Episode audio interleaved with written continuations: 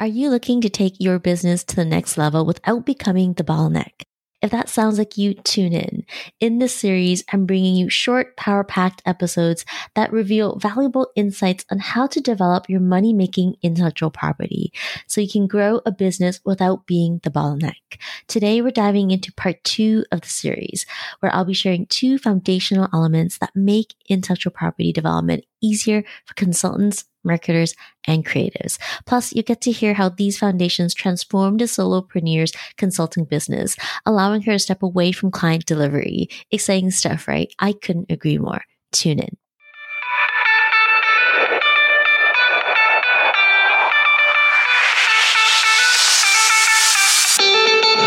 Welcome to the Small But Mighty Agency podcast. If you're a marketer, a consultant, or a creative who's on the journey of growing from solopreneur to agency owner, follow along because I pull back the curtains on the realities of growing and running a scalable service based business and building a lean team. I'm your host, Audrey Joy Kwan. I know what it takes to build an agency. Whether it's from solo to three, five, or 20, I've done it, including supporting an agency owner to sell and exit. I've coached and consulted over 120 marketers, creatives, and consultants, and I've been behind the scenes of seven figure businesses. I also have a master's degree in communications specializing in organizational development. All this to say, I know what it takes to grow, lead, and operate a multiple six and seven figure small but mighty agency. And here on this podcast is where we'll dive right in. Hi, friends. Welcome back to the Small But Mighty Agency podcast. We're in the middle of a series where we're deep diving into the topic of how to find and develop your money making intellectual property for marketers, consultants, and creative agency owners who want to scale your business without being a bottleneck. Why is this topic absolutely necessary right now? In part one, we set the stage for you to say yes to embracing your intellectual property in your service business and how it will get you out of being the bottleneck, which means more time back for you. Embracing your IP is all about building assets in your business instead of working your business like a job. And when you build assets, you can build a business where you are not the bottleneck. I want to spend a minute here adding to part one before we hop into today's topic to help you identify the foundations that make developing intellectual property easier. I've been actively exploring how to use artificial intelligence and chat GPT in businesses for more efficiency. As a result of that curiosity, I've been tracking the buzz about building applications on top of chat GPT that are integrated with a service provider's frameworks and intellectual property.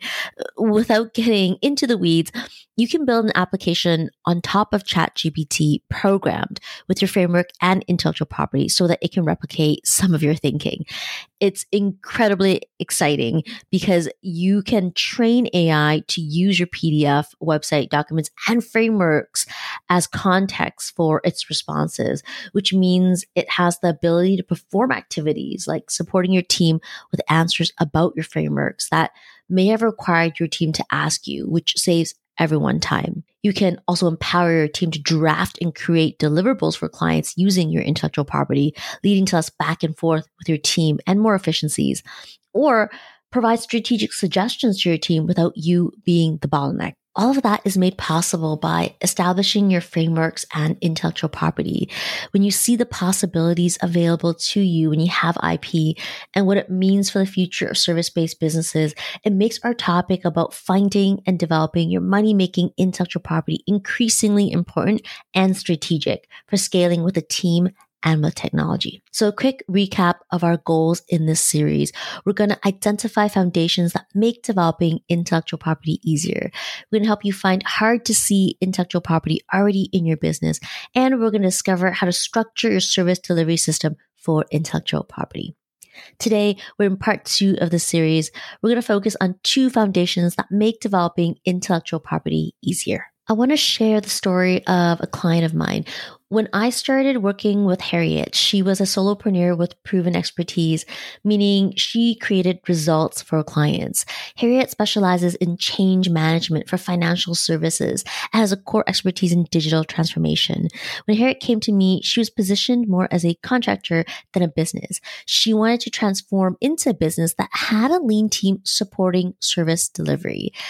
Taking what was in her head and codifying it into intellectual property, which is a fancy way of saying turning it into a framework backed by processes, is how we helped her build her consulting agency to multiple six figures. Harriet had the same thoughts about her intellectual property that most service providers do. She didn't think she had any and she struggled to codify it. Her IP was there. What she needed was someone to help her strategically uncover it and then structure it. The power of finding and structuring her intellectual property in her consulting business positioned her to triple her revenue in one year. And she is now supported by a lean team who can deliver her services. The team follows her IP that has been structured into processes, and Harriet has stepped out of client delivery to focus on other areas of her business. Now, I'm sharing this with you because I hope this story inspires you and your journey. If you don't think you have powerful intellectual property, you do. If you need help distilling your intellectual property, you're not alone. I've worked one on one with 120 service providers who had the same challenge. If they can do it, so can you. Your IP is high value strategic work. It is a strategic system. And there's a difference between tactical processes, tech systems, and automation versus strategic systems.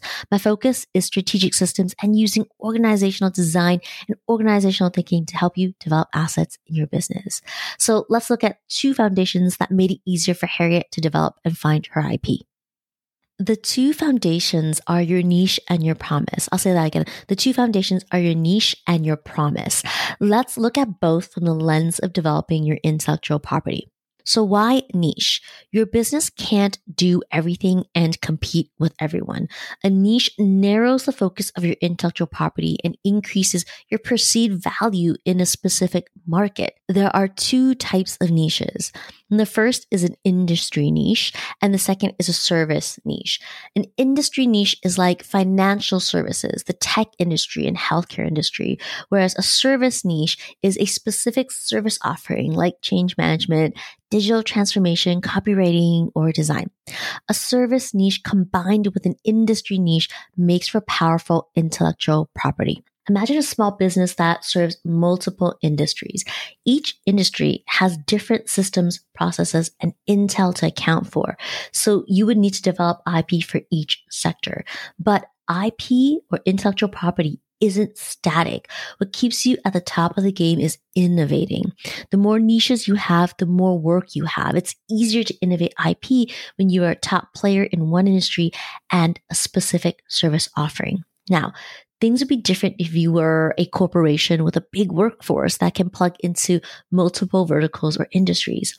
As a small business, a niche helps you thrive and contend with the big guys because it gives you an opportunity to be a specialist and claim it. Now, what about the promise? A promise in your business means that you know the results you deliver. Without results, there's no concept, no processes, or methodologies in your business. Your promise is the transformation that clients get when working with you.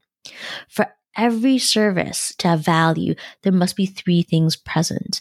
The first is a problem. There has to be a pain that needs solving. How will your client stay stuck if they don't solve that problem? The second is a solution. You only have an offer if you solve the problem and improve the life of your client or improve the business of your client. And the third is the promise.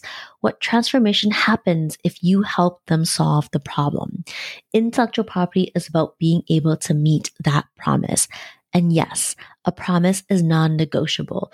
When did you last buy a service that didn't share a desired outcome? I can't remember the last time I bought a service that didn't have benefits that improved my life or business. An intellectual property in a service based business is about delivering on a promise. If you don't have a promise, you don't have results to deliver. And without results, you don't have intellectual property. I know you have a promise in your service delivery. I know it's there. Start by asking yourself what your clients thank you for. Make a list and then work through each list item by identifying the things you do or the processes that make it happen. Or if making a list isn't your cup of tea, set up a coffee chat with your clients to clarify the impact you have had on their life and business. Nothing beats one on one conversations for this type of research. So your niche and your promise are interconnected. Together, they create a powerful foundation. My niche is marketers and consultants who want to go from solo to an agency model, which really means they want a lean team to support service delivery. And it's because I've worked with my niche for years. I have a ton of clarity on their problems, one of which is distilling intellectual property. And that really means developing strategic systems and processes so they can step out of client delivery. Having been in my niche for years, I know my solution and I refine and streamline how I deliver my promise every time I deliver results. By doing that repeatedly, I keep improving my intellectual property. That also means I have a significant competitive advantage each time I improve my intellectual property. That is the power of a niche and a promise. There are so many things you can focus on in your business. Why take action on IP now? It's going to give you a significant advantage in building a business with systems and processes that a team can leverage. And also be leveraged with AI or intellectual property and chat GPT. The advantages of training AI to use your IP and framework is going to change the game. But I get it. Often you put energy into tactical things that seem the most urgent, writing content, doing speaking engagements, or doing something that gives you the immediate dopamine hit by checking things off your list, like answering client emails or doing client work. I'm not saying those things don't have value. Of course it does. When you focus on the tactical things, the high value strategic activities like finding and developing your IP end up at the corner of your desk. It happens to the best of us me included, where we get into the habits of knocking off the low hanging fruit and putting things aside that requires you, the business owner, to work on your business differently and see your business differently. But for real, how much easier would all those tactical things be in your business if you had IP? Well, IP is a high value strategy. What you put in, you will get back tenfold because what flows from intellectual property is the ability to better market, sell, and leverage your entire business with a team and new technology. Friends, Thanks for joining me for part two of this five part series. Stay tuned for the next episode where I'll show you how to find hard to see intellectual property already in your business. And if you don't want to stay stuck finding and developing your money making intellectual property for your service based business so you can stop being the bottleneck, I'm here for it. If you want to build a business that is an asset and not a job, I'm here. And remember, just because you've proven that you can learn how to bootstrap and do things yourself does not mean it should be your go to habit for figuring out your structure, processes, and workflow. You know where to find me. Click the link in the show notes. I'll see you in the next one.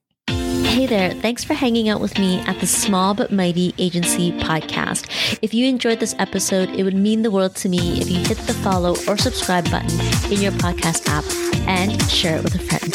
I'll see you on the next one.